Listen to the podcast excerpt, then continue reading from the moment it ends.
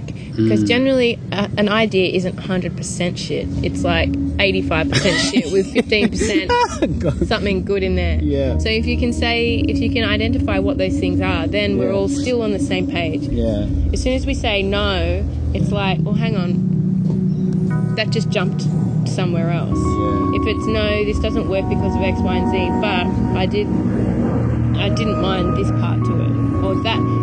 Not that you didn't mind it, but that it's close. It's closer related to our idea, Yeah. which is what we're all working towards. That's the common language, and not our personal opinions or attachments to what we like and don't like. Generally, it's not a part of me. No.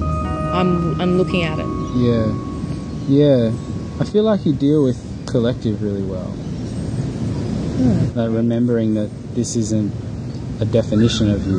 This Yeah. is not speaking on behalf of you. Yeah, How can you operate to keep this functional? yeah, And a challenge I have in any collective, whether it's a collective of two or many, many more, is like, how can I challenge to keep this functional? Doesn't, not challenge, well, yeah, but also, how can I work to keep this functioning and functional? Doesn't just get satisfied by how can I work so that the wheels keep turning but how can I work so that the wheels keep turning and we check if we're going in the right direction and we know how fast we're going hmm. and we know if someone's going to be there when we get there. Well, they, that's the beauty of it. We never know. We never ever know. We never know what something's going to look like. But you convince yourself Until that you do made. know and you You- make calls before you test them. Yeah, you because trust of that- being time poor. Yeah, Yeah. Trust that it's we got to go with the flow. Yeah. Okay, so I don't know who said this. I think it was a TED talk of some kind. Yeah. Um, a writer. Yeah. It could be Brene Brown, but I could also be wrong on that. It's probably not because I think she was more like a fictional writer. But she says that the the the story and the work comes through her. It's not her creating.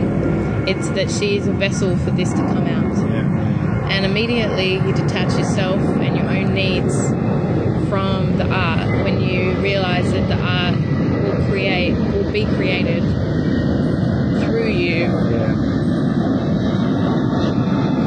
So you don't get in the way of yourself, or yourself doesn't get away, get in the way of the creative process. So the fear that I carry with that, of course, because I relate my self identity to my ability as an author of dance or sound or words or whatever it is.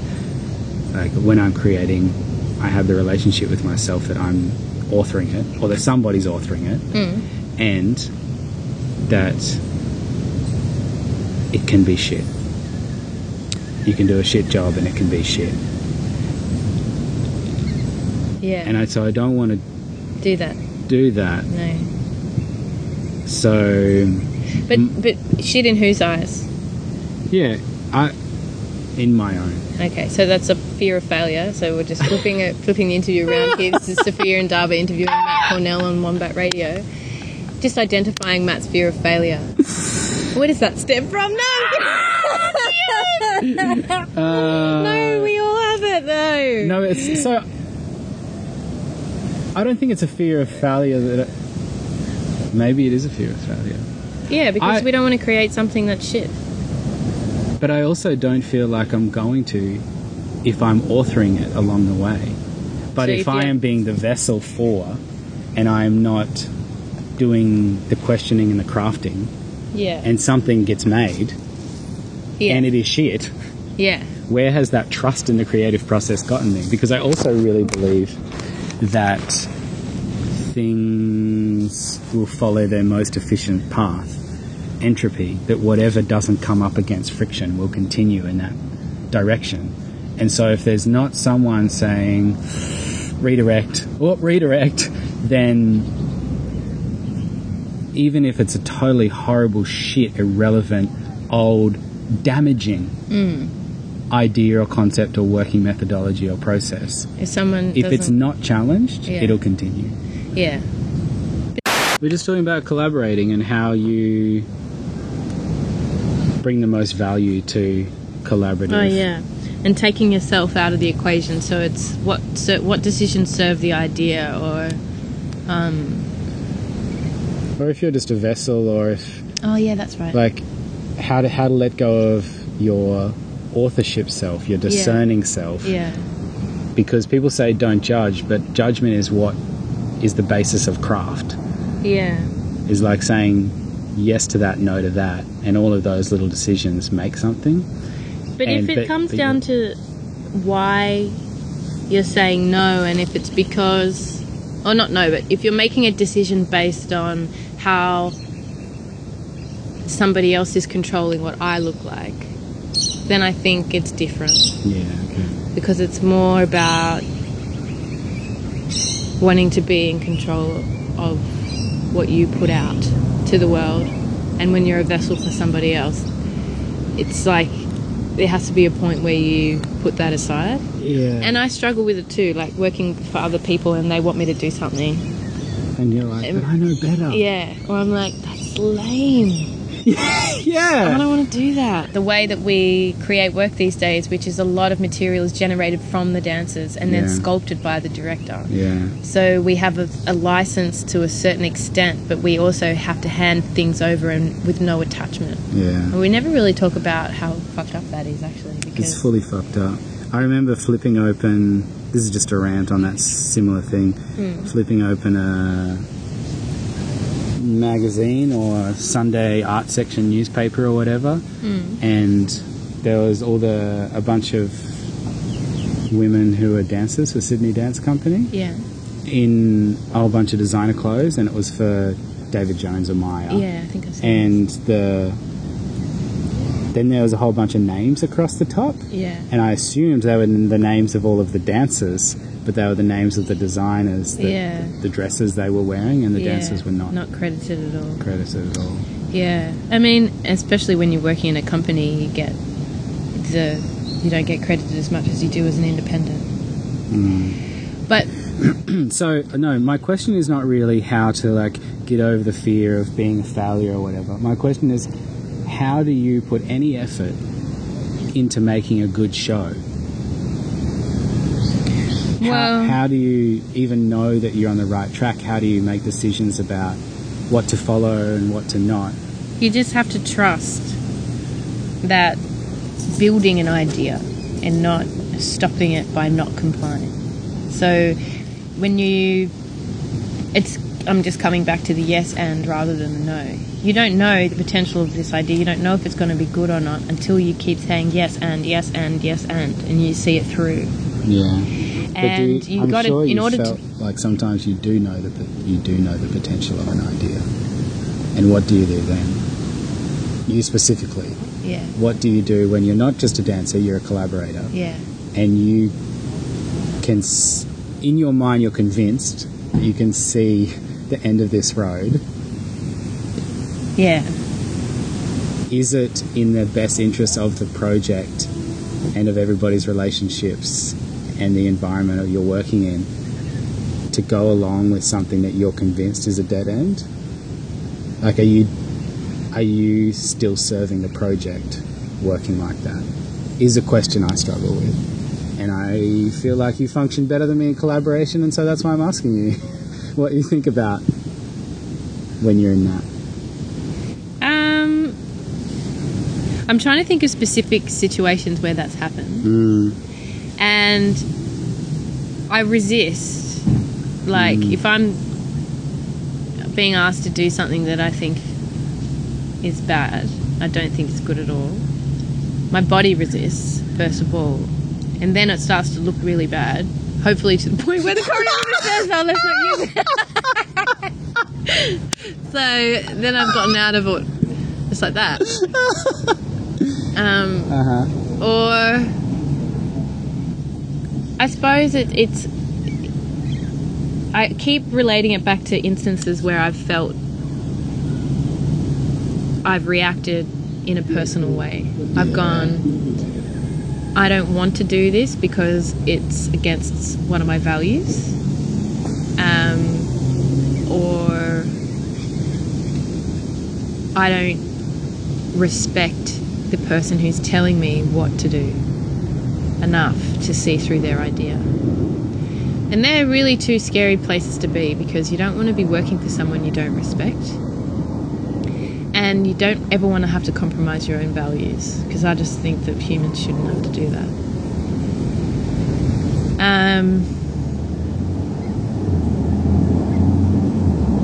yeah. But has that is, does that do you identify with that in the in your experience or is that just me? No, very much. and I also fall into the trap of thinking that I know better about a certain particular thing or that I know it more intimately. Yeah. Uh, and whether it's true or not, it's not often very useful because it just leaves you leaves you feeling a little bit frustrated and righteous.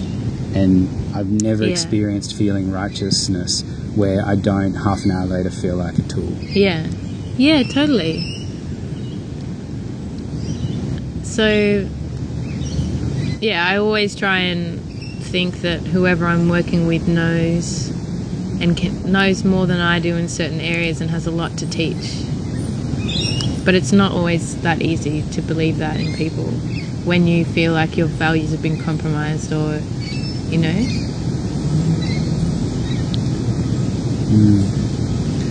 Do you have, are you very clear on your values? Yeah.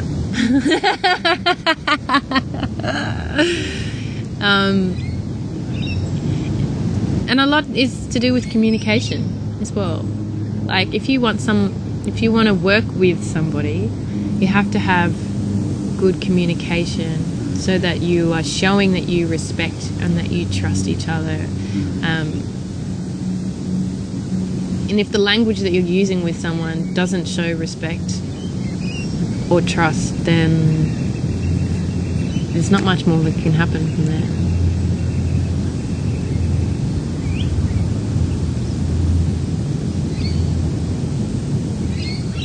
Yeah. And it still comes from this new way of working where dancers are offering up material and directors are sculpting it. It's not like they just want you to learn something five, six, seven, eight, exactly the way that they have asked you to do it. Yeah. It's different. You've got two creative minds in the room. You're both vulnerable. You're both offering up things. So you both have to be supportive, respective, and trust each other. Yeah. The time when I question most is when I feel like I'm just being kept busy and I'm not working towards the show or betterment or anything Yeah. like that. It's just that it, it makes the director uneasy for people to not be doing something Yeah. uh, because some things that you do are invisible, like reconsidering your solo or like sitting on something or having a heart to heart talk with yourself about just getting on with it or something. Yeah. Like, all of that is invisible, Yeah. but it can cause anxiety Yeah. in the director that feels like everybody needs to be dancing at every minute. Yeah. And people work in different ways, and actually, that is something I realised when we did the first DMC show, and I was making that work on everyone. And I had to move quickly, didn't have a lot of time, there's a lot of people to make movement on, and everybody learns and is creative in their own way. And if I didn't understand that way at the time, then I was bumping heads with it. But it was a big learning curve, mm. definitely, because some people just need to be told to shut up and do what I'm saying, and some people need to be left right alone. So, like, in order to get the best out of them. How do you, how do you, what are you relying on to work that out? Trial and error. Oh, this isn't working. Yeah. Um,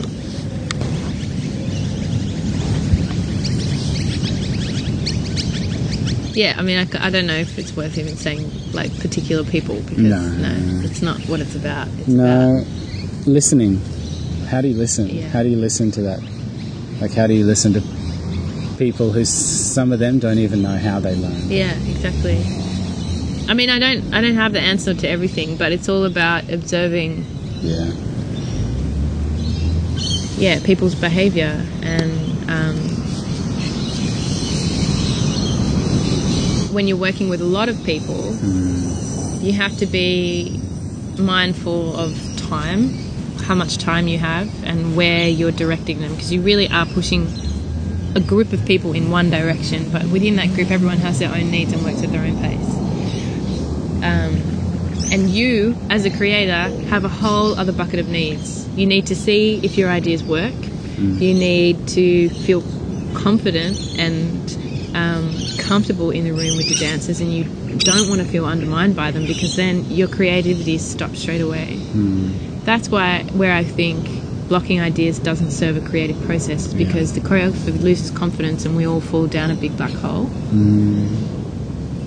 Um, I don't know how to balance that with exactly what you said before, which is, and then sometimes I do it shit and it looks shit, and then the choreographer lets go of that thing. Yeah. And so what you've done is ask them to lose confidence in that thing because it's lame. yeah yeah i And- know and so is that the power as the collaborative performer to choose which to generate confidence in and which to not generate confidence in? Like, is that what, what collaboration actually is? I know. I think that I that I don't recommend that. No. I, I just said it, and I'm not perfect, and I'm sorry that I do that, but I do it. I just believe that it's our job Yeah. to just put everything. Yes, comply, do it, say yes. Really believe in the best way that you can that what they're saying is right for this work, and then we have those reflective moments. We have those meetings. We have a time that's outside of the creative space for reflection so that the creator is also looking in hindsight and is removed and can and is thinking in a critical mind that you have your best platform to communicate that that didn't work because of this this and that but we went there and we tried it and look it didn't work so that they don't feel that we're against them but we're with them but again, we don't ever have time for that. um, yeah. Hmm. And you know, if you you have to assume that what you feel strongly about, whether it's dislike or like, hmm. and that you have the right to feel that way, that so does the choreographer. So if they strongly disagree with you, that they have the right to do that as much as you have the right to strongly disagree with what they've just made. Because we're all here to make, we're really here to make someone's vision a reality. And comply kind of sounds like, oh, I just have to do that because I'm being told to. We're more than than um, a, a typewriter, someone punching in words onto us. We have opinions and we are creative. Have you ever hit a border with that where it's not even just someone's asking you to do something lame, it's that you've ended up in a show or spreading a message that is against your values?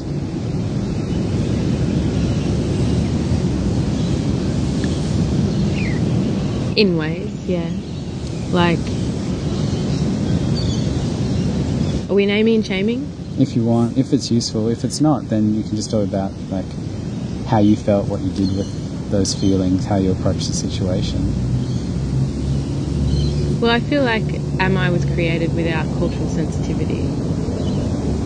That it was a very superficial take on a very deep, fundamental concept of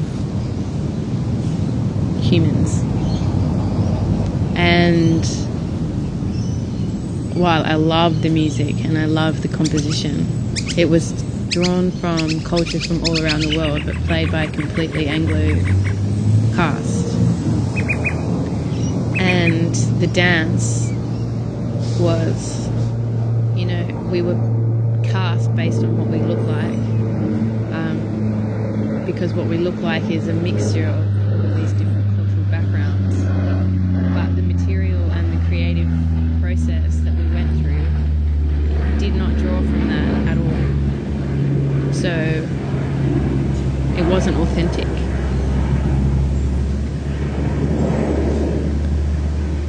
Um,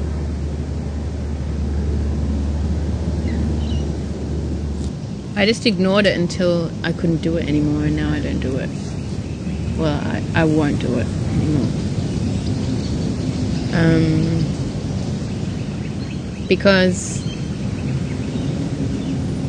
I wanted to, I wanted performance and experience, and I wanted a paycheck more than I wanted, um, more than I cared about that. And you always go in with such great hopes and trust and faith Yeah, that it's not going to be that yeah, to any process. yeah.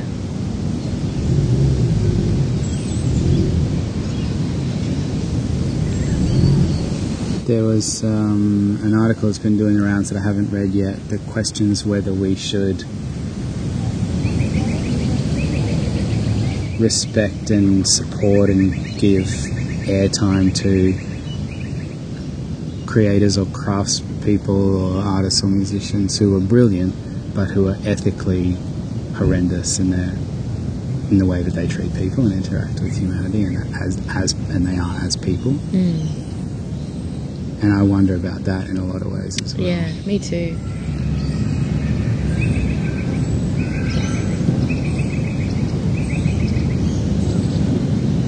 And even to the point of if I have this, if I've been born into this utopia that you called it before, in the privileged position of feeling safe and being educated and not going hungry, then I have the privilege and therefore the responsibility not to perpetuate Mm. that shit. Mm. And not everybody has that privilege, and so maybe not everybody has that responsibility. Mm. But I definitely don't feel like it's encouraged to take responsibility for your for the people that you're supporting through your efforts and actions and life force. Yeah, because it's a really personal thing. You know, some some people believe that it's work. It's work, and therefore you you can't judge a person on their personality and the way that they treat people when it's work. I don't believe that. I don't believe what I just said, but some people feel that way. Bummer. So it means like if I pay them, I can be shit to them. But Yeah. if I don't pay them, Then it's their choice. It's their life. You know, yeah, some people you are can pay bound by the someone dollar. beyond their life. Bummer. And are you coming up against any of that in your Berlin life? Are you coming across people that are like unethically sound in how they collaborate and treat people and Not yet, because I haven't. Like, I've only been there a couple of months, so I haven't got to a point where I'm closely working with people to really see that side to them. yeah. Um, but I feel like I get a good sense of people very quickly, and like I was saying before, I'm only putting in my life what I want to put in. So after learning all those lessons of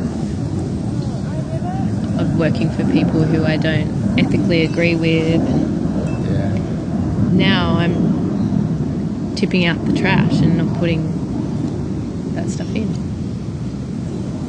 Within reason, of course, because we always have to earn money and to get by.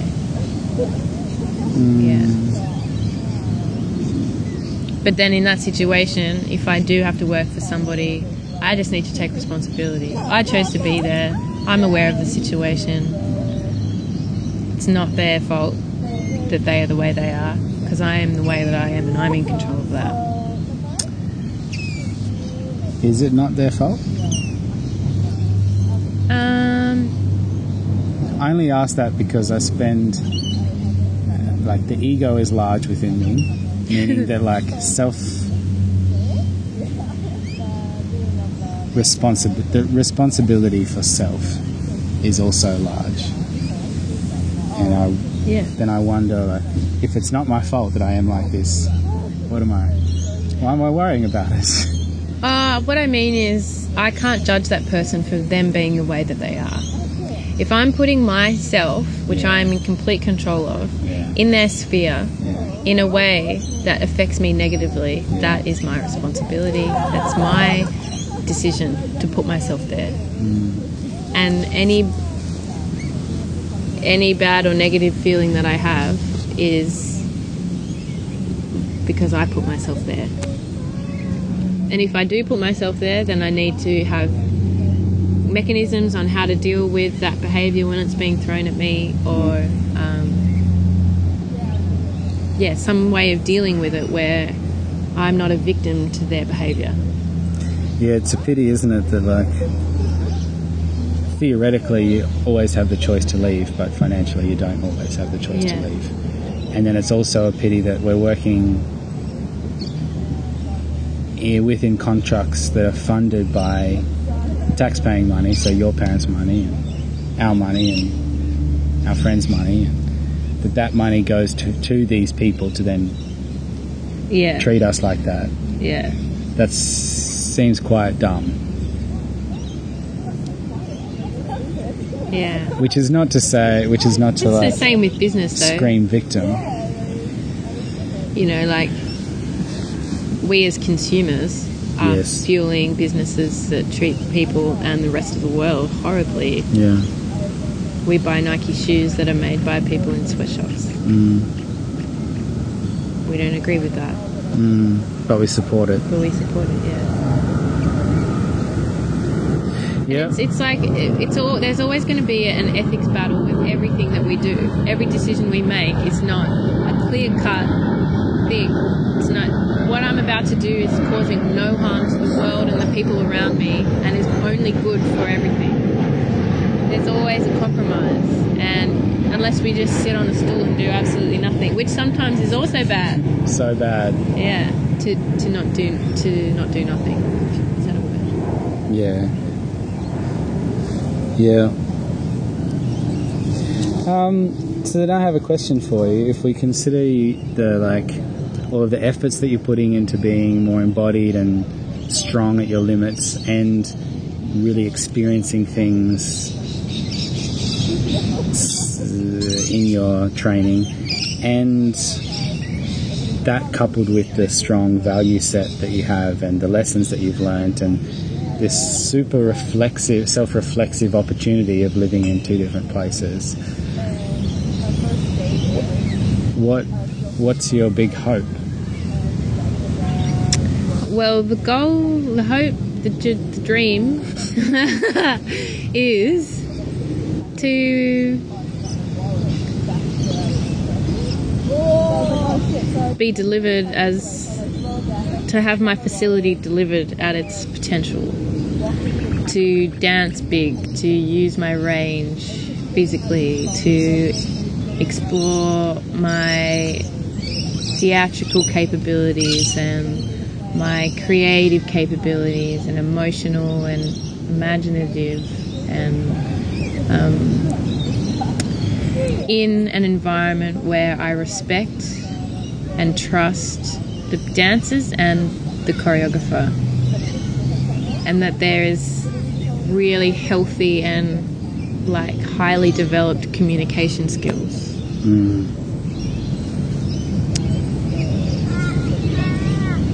and to get enough sleep and eat really well. Because everyone knows when Sophie's tired and hungry, she's not fun to be around. It cuts into communication skills. yeah, exactly. Um, yeah, that's the ga- that's the goal. And I, I think more and more you can't say that you can't be sp- more specific about where and who that involves because things are always changing. Mm. And we as humans quickly outgrow our environments. So I could find that place for a certain amount of time mm. until that place and time doesn't serve me or I don't serve it anymore, and then it's on to the next.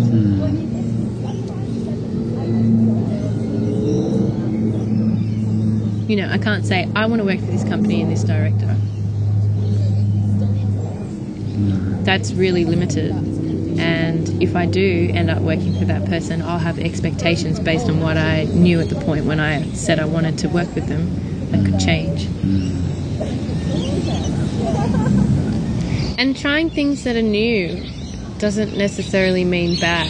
I have to remind myself of that too. Hmm. We don't, we find new things uncomfortable and we resist. Yeah. Do you know what it's like when you're learning somebody else's movement and your mind the whole time is saying lame, lame, this connection, lame, this Yeah. pathway, lame, this particular move, 40 years old and gender Yeah. insensitive. yeah. But you're becoming the vessel for that to perpetuate. That's the biggest battle I have Yeah. in a I- studio. Yeah, I just think it comes down to trust at the end of the day. The person who's making you do that, if you trust them, Yeah, then you do it. yeah, And eventually you, you practice that move until the pathways become clearer in your body and it doesn't feel so uncomfortable. yeah. And um, So my cynicism says that's not because it now sits well, it's because you've trained yourself past being averse to it. In the same way that like different nations train themselves into condoning things that are unjust. yeah, but that's that's all. Um, I just wonder if we ever know, or if we're only ever convincing ourselves. I just think it's it's been judged all way too quickly. Yeah, that's a good point. It's like you can't say that.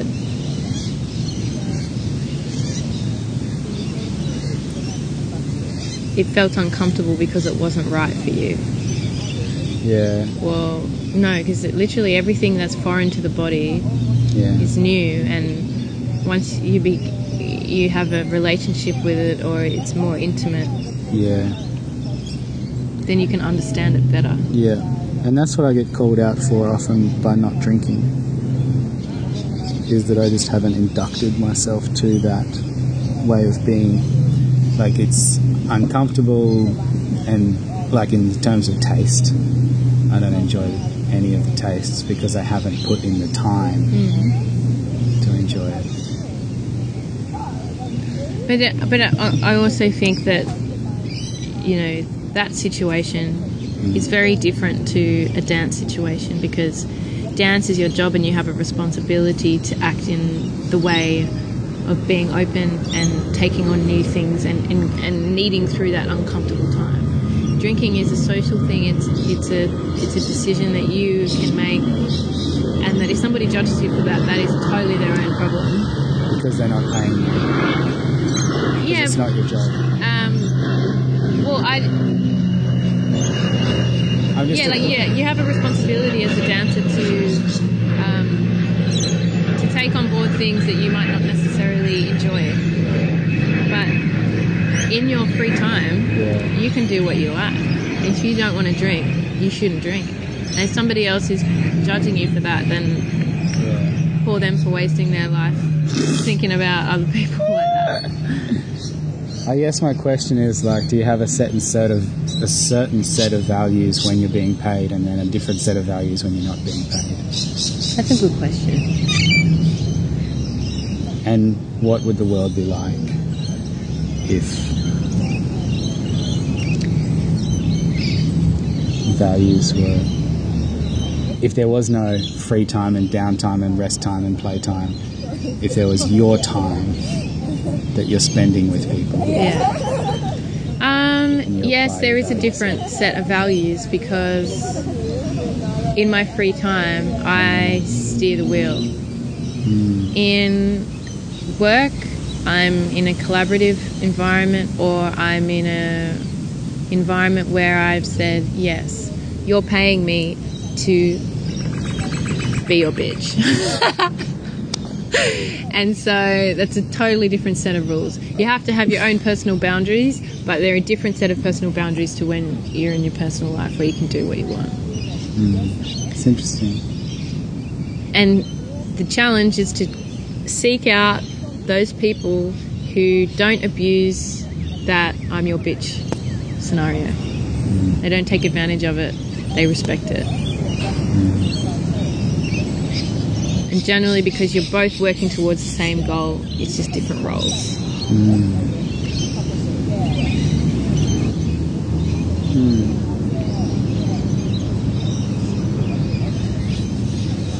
You know, it's like um, if you're creating a website and you need a graphic designer and a coder.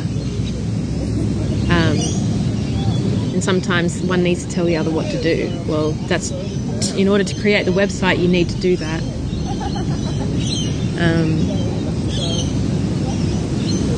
yeah. Yeah.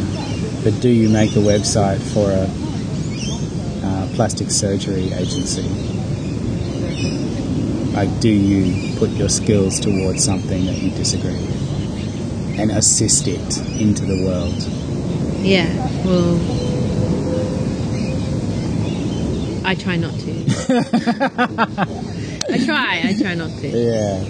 Yeah. I don't know. It's a conundrum.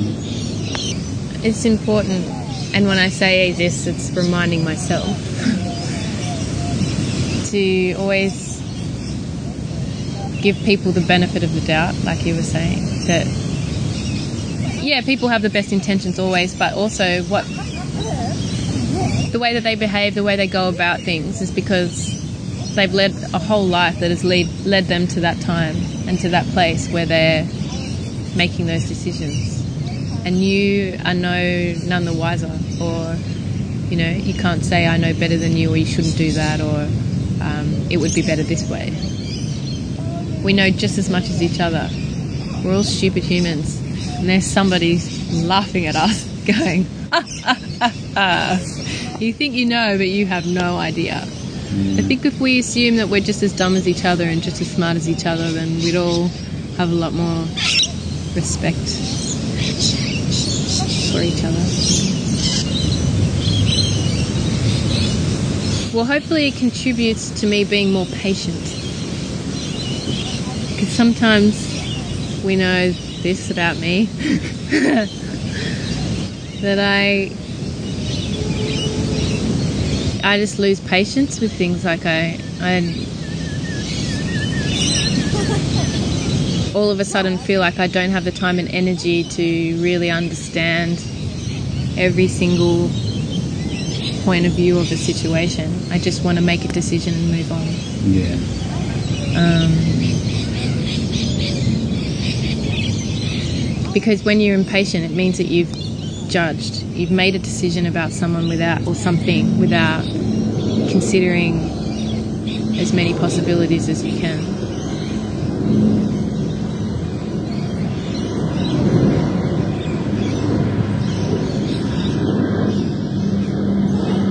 Yeah. And maybe sometimes someone's just being a dick. It's easy enough to feel to feel, feel that way and to think that. But it's never the case. Um, no, I think that there's a reason why that person is being a dick. That's all I mean to Yeah. say, and that they're under certain pressures that have put them in a certain mind frame Yeah. that have made them react in a certain way, Yeah. which has nothing to do with the fact that you or I were in the vicinity of them being a dickhead. Yeah. I've been realizing lately the difference between justice and compassion. Because what does labeling people get? Where does it get you? Where saying someone is bad or Mm. where does that put them and where does that put you? It just puts Far you in a position of judgment Yeah. and them in a position where your your perspective of them won't ever change. I want. Okay. Final story, because uh, yeah, story is a good word actually. Um, I think so. You said quite often, like a few times, that we all know that I can get impatient, and I haven't been around for any of those times. Really? I don't feel like I have. Even in DMC, a few times I'm like, I'm frustrated. And it's never made my experience shit. Okay, great. I'm good. So- Generally, I can laugh at it at the same time. It's, I guess I can just summarize that in terms of a few lessons that I'm learning, Yeah. or that I'm, like you said before, this these ideas that um, filter your perception of the world. One is that fear is rife within us all, and it dictates how we act. So we're doing, don't do this because. Um, fear stops us from doing the things that we want and it stops us from reaching our potential. So I'm trying to recognize fear within myself and others. And by doing that, I'm observing it as it's a feeling that we all feel. So if somebody acts out of fear, like, or vulnerability in a negative way, I'm trying to see it as they're just scared and that's not their fault. Somebody is, um, somebody like rams up the back of you in the car, right? That takes you completely by surprise. You want to turn around and say, "Oh, you fucking cunt! What did you do that for?" Um, that's because you were attacked in this in a place where you were not protected. You were hit from behind, and you were.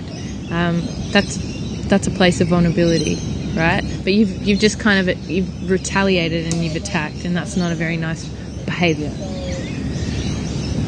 But that's what we do, and it was out of fear of being attacked, right? It's a defense mechanism. Um, fear within myself, like um, fear of being judged. I think we all have that. That's huge. So if somebody says something critical about me, I instantly jump into a defensive mindset. So I'm working on being aware of when that happens. Um, and trying to think that it's okay. Of course, somebody has opinions about the things that we do, and of course, I can get things wrong. I don't know everything in the world, and that someone's brought that to light is probably a really good thing, but it feels really scary at the time. Hmm. And yeah, acceptance of myself as well. Like trying not to beat myself up about things. Um, because that wastes a lot of time and energy. When I could be looking at the situation going, okay, well, we just know that we don't want to do that anymore, so cool. Um, and, and that's it, it stops there. Because then you get into a habit of beating yourself up, and then that becomes the thing that you do. Hmm. I think that I feel so taken aback when I'm being asked to do things that I disagree with, aesthetically or physically or whatever, because, well, it could be phrased that I'm being given the opportunity to be something else or to be something more than I already am. I've also fought so hard to be that. I haven't accidentally become this person, or I haven't accidentally become that type of mover with that skill set. I fought really hard against all the other things that were more available and more prevalent or more accepted to become that. And so your offer to me to like so I fought so hard to dance with masculinity and with value and with purpose and with the kind of weight that you see Gavin or Thompson or people like that move with, that when I am asked to become somebody else's phrase that they just made up in response to nothing, Yeah. then Pisses you off. I feel personally undermined and attacked. Yeah. The and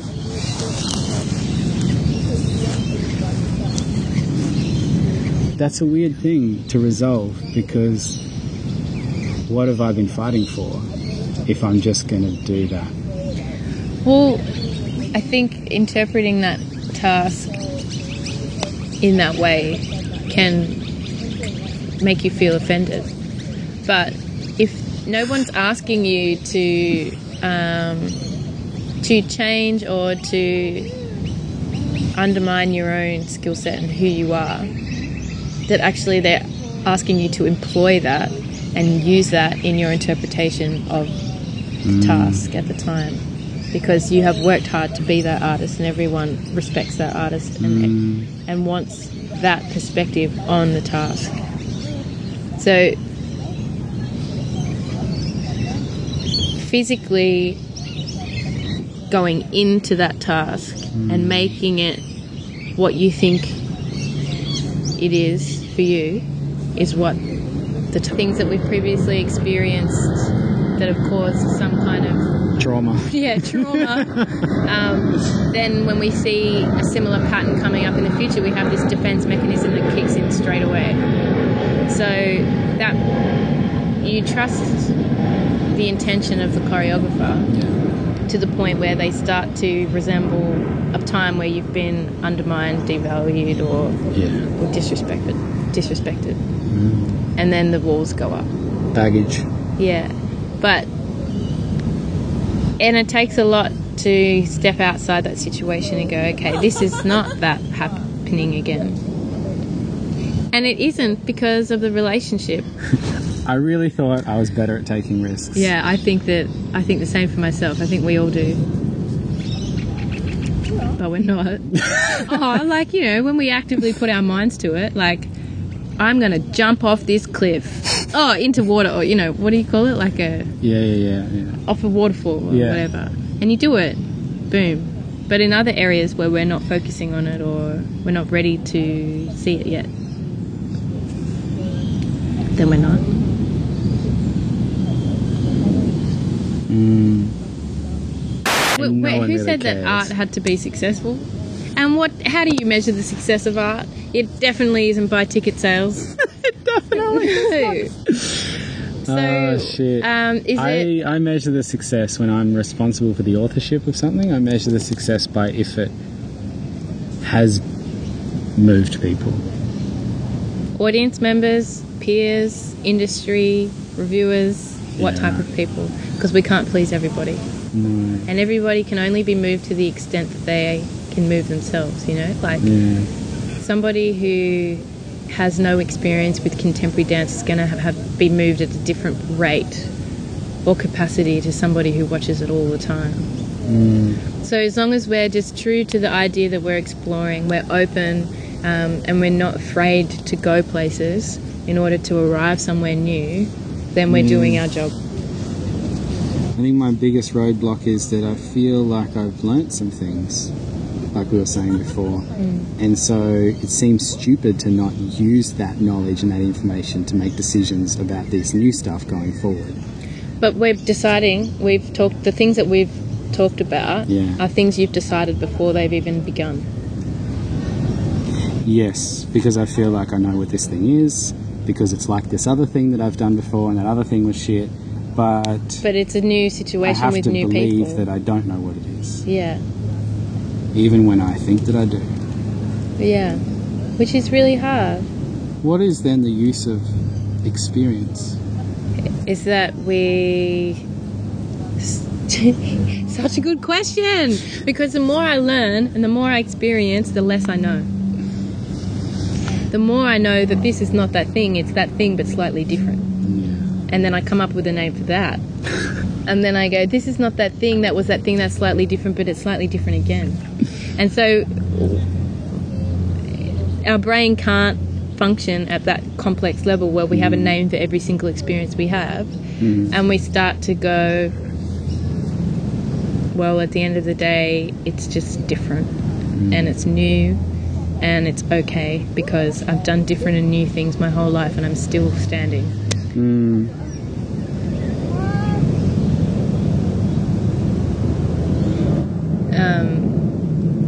Trust that if it's not your conscious mind that says no to a really dangerous situation, your unconscious body will get you out of it. Like, we learn that a stove is hot, so now we never touch a stove when it's on. But But maybe that is like slightly, it's like that, but it's slightly different to yeah, that. because now the stove isn't like gas, but it's like these electric things now with the red plate, but it's still hot. It's induction, so like half the pan is hot, the other half. And if you put a different size pan on it, it might not work. um, Oh, yeah, because yeah, we don't want to just be like with every new experience. Oh no, Oh, I know that. I know that, and that doesn't work. You know? Yeah. Although that is what I think about religion. And I've only tried very few. But I've swept. Yeah. Oh, no. Yeah, I'm open to most things, but that definitely not. Yeah, it's weird. The And things you're allowed to know and the things you're supposed to not know, yeah, but then supposed to be able to guarantee. yeah, Like, to make a show, we're already working towards what we know a show is. yeah, And that also really grates me. yeah. Same. We're working within certain expectations and boundaries, but you kind of need that sometimes. It's like I said, I need a deadline in order to actually get the juices flowing. If I have endless amounts of time and space, Yeah. I'll just sit there on my ass. What are we actually doing? Yeah.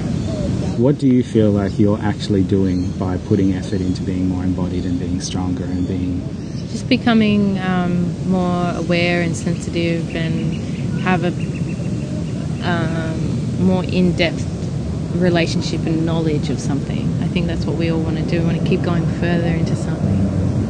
You know, that's why people do degrees about things and then they do their masters about fucking the most ridiculous thing that I've never heard of before. But they're really interested in that finite detail that like we just love to borrow or we want to understand. Yeah, like um, you know, this being critical about something is because you're you're starting to understand the techniques behind making this thing, and um, you know you can start to think, oh, that's one way somebody did it, but it could also be this way and this way and that way. yeah And by doing that, we keep developing the art form.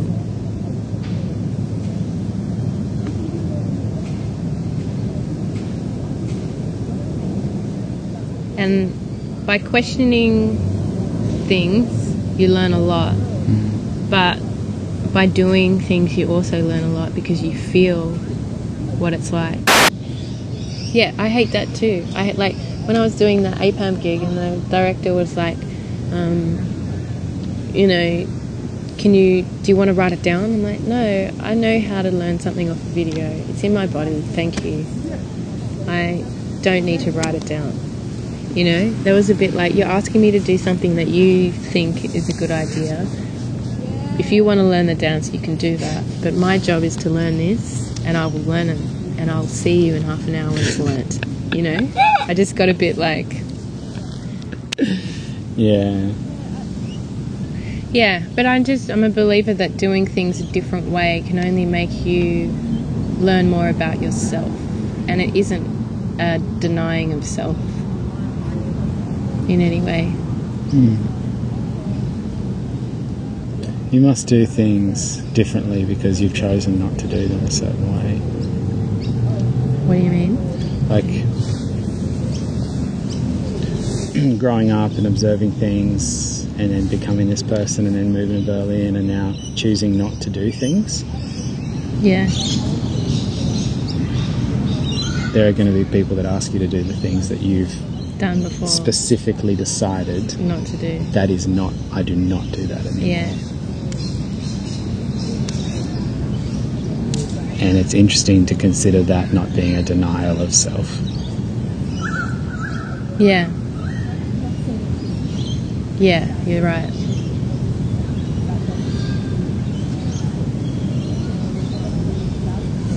It's almost like having independence and then it being taken away from you and then trying to manage that.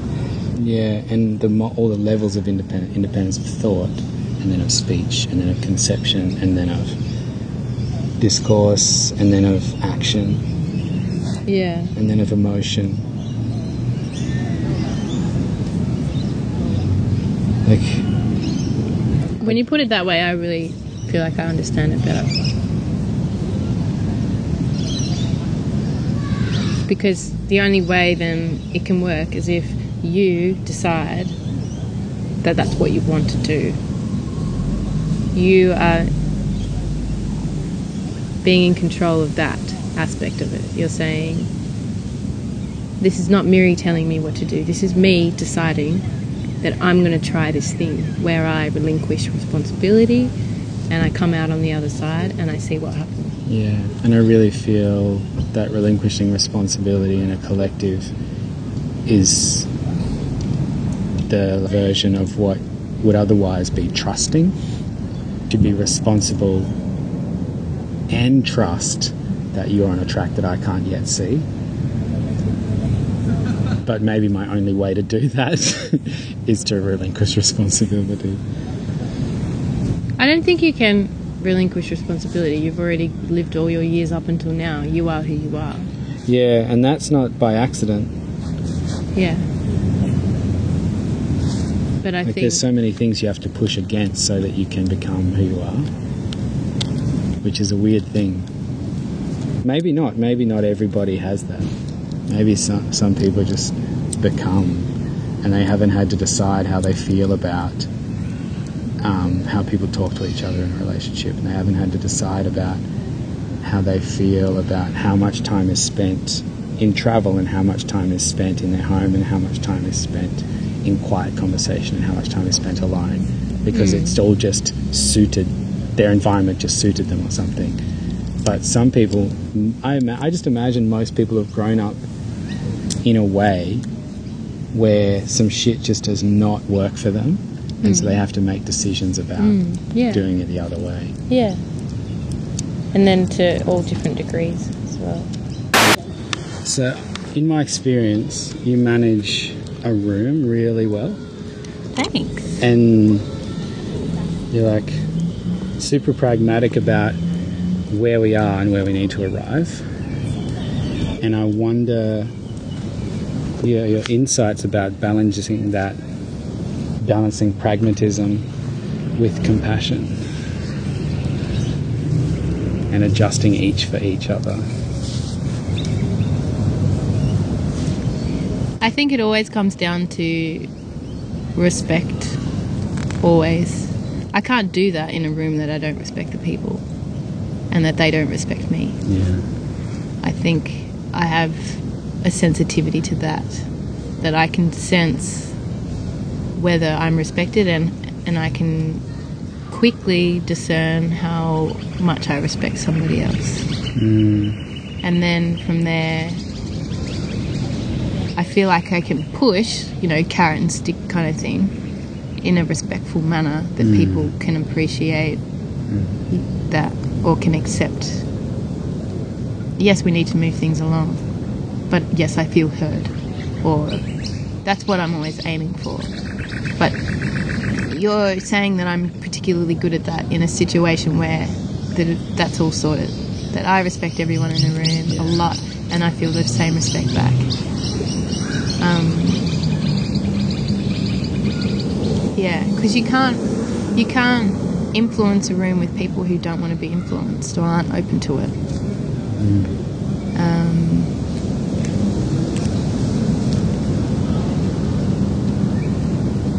Yeah.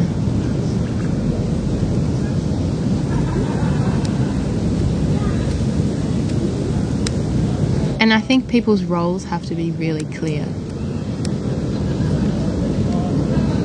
So there is one person making decisions at the end of the day. Mm. And that there are people who are, have subscribed to that, that are on board with those different roles. Mm. Like if you're teaching a class, the students know that they're there to learn and that you're there to teach. And you both have a responsibility. That the, the teacher is teaching and providing information in a way that can be learned. The student switches off when they don't hear what you're trying to say and they lose respect. And the teacher gets the shits when that happens too. But you got to realize, well, am I delivering my lesson in a way that they can hear me?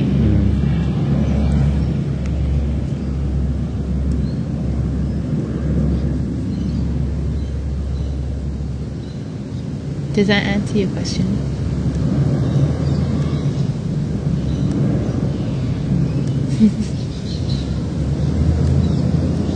But yeah, generally I take a lot of time in the beginning of being around people. Mm. I'm quiet and I'm observant because I s- want to feel and understand how people are in a room so that I can engage in a way that they can be themselves without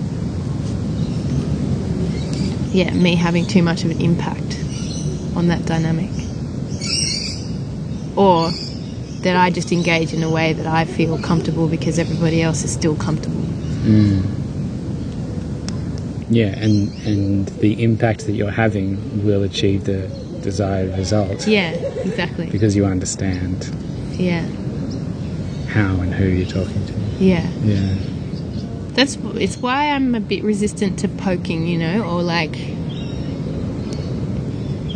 seeing seeing potential in someone and then poking it out of them. I, I don't know. Prodding them yeah. until they react. I don't know about it. I've never tried it. You don't know about it, or it's in part of your values. It is against your values. Yeah, maybe it's but maybe it's like an experiential thing. Maybe I've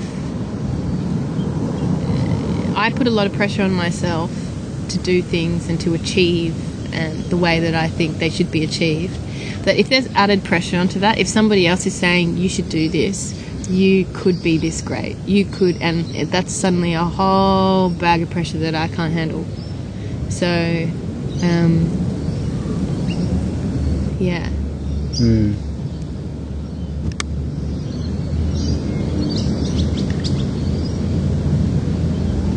I really enjoy that you manage perspective so well. That your perspective not only is not fixed, but it also isn't always yours, and it also isn't. Um,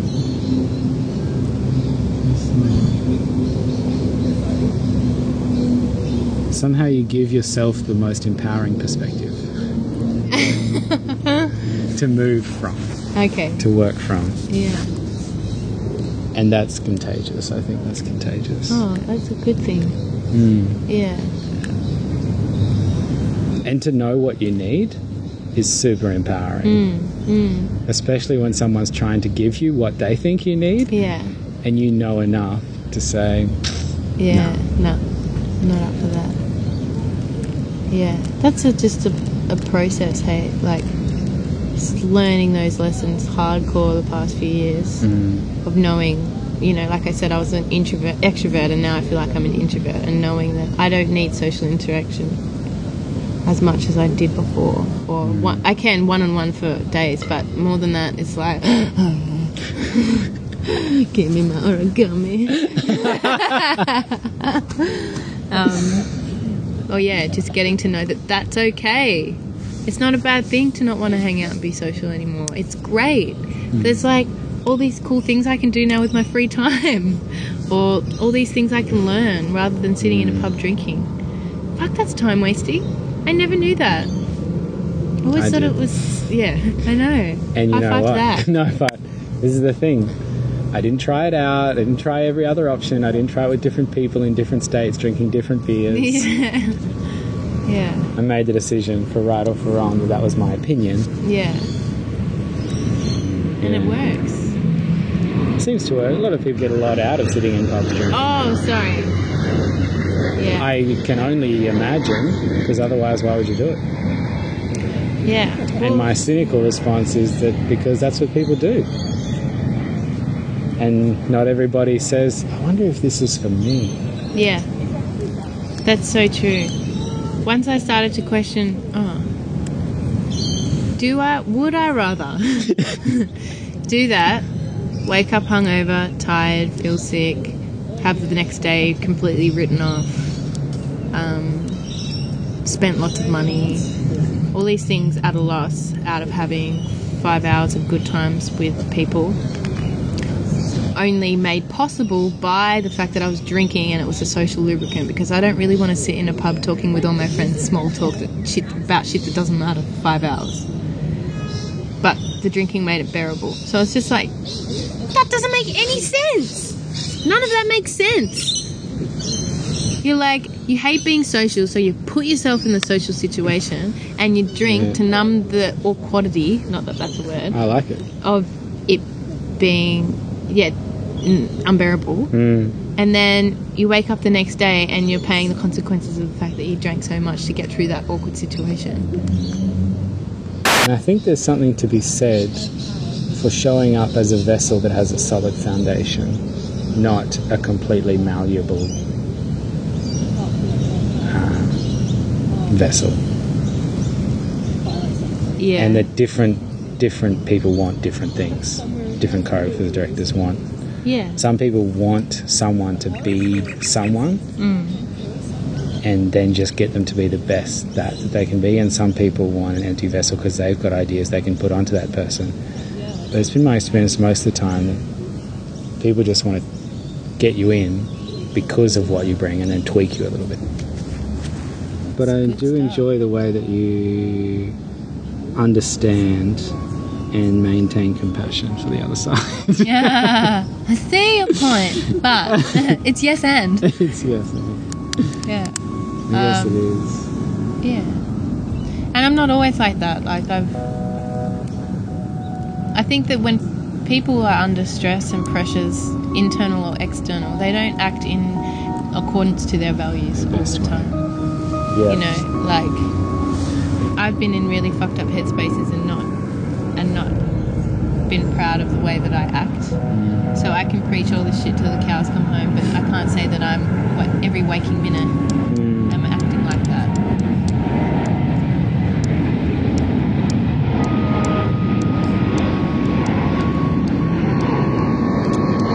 Anywho, Anywho, done, it's done, it's done, dusted. food o'clock. What am I gonna eat?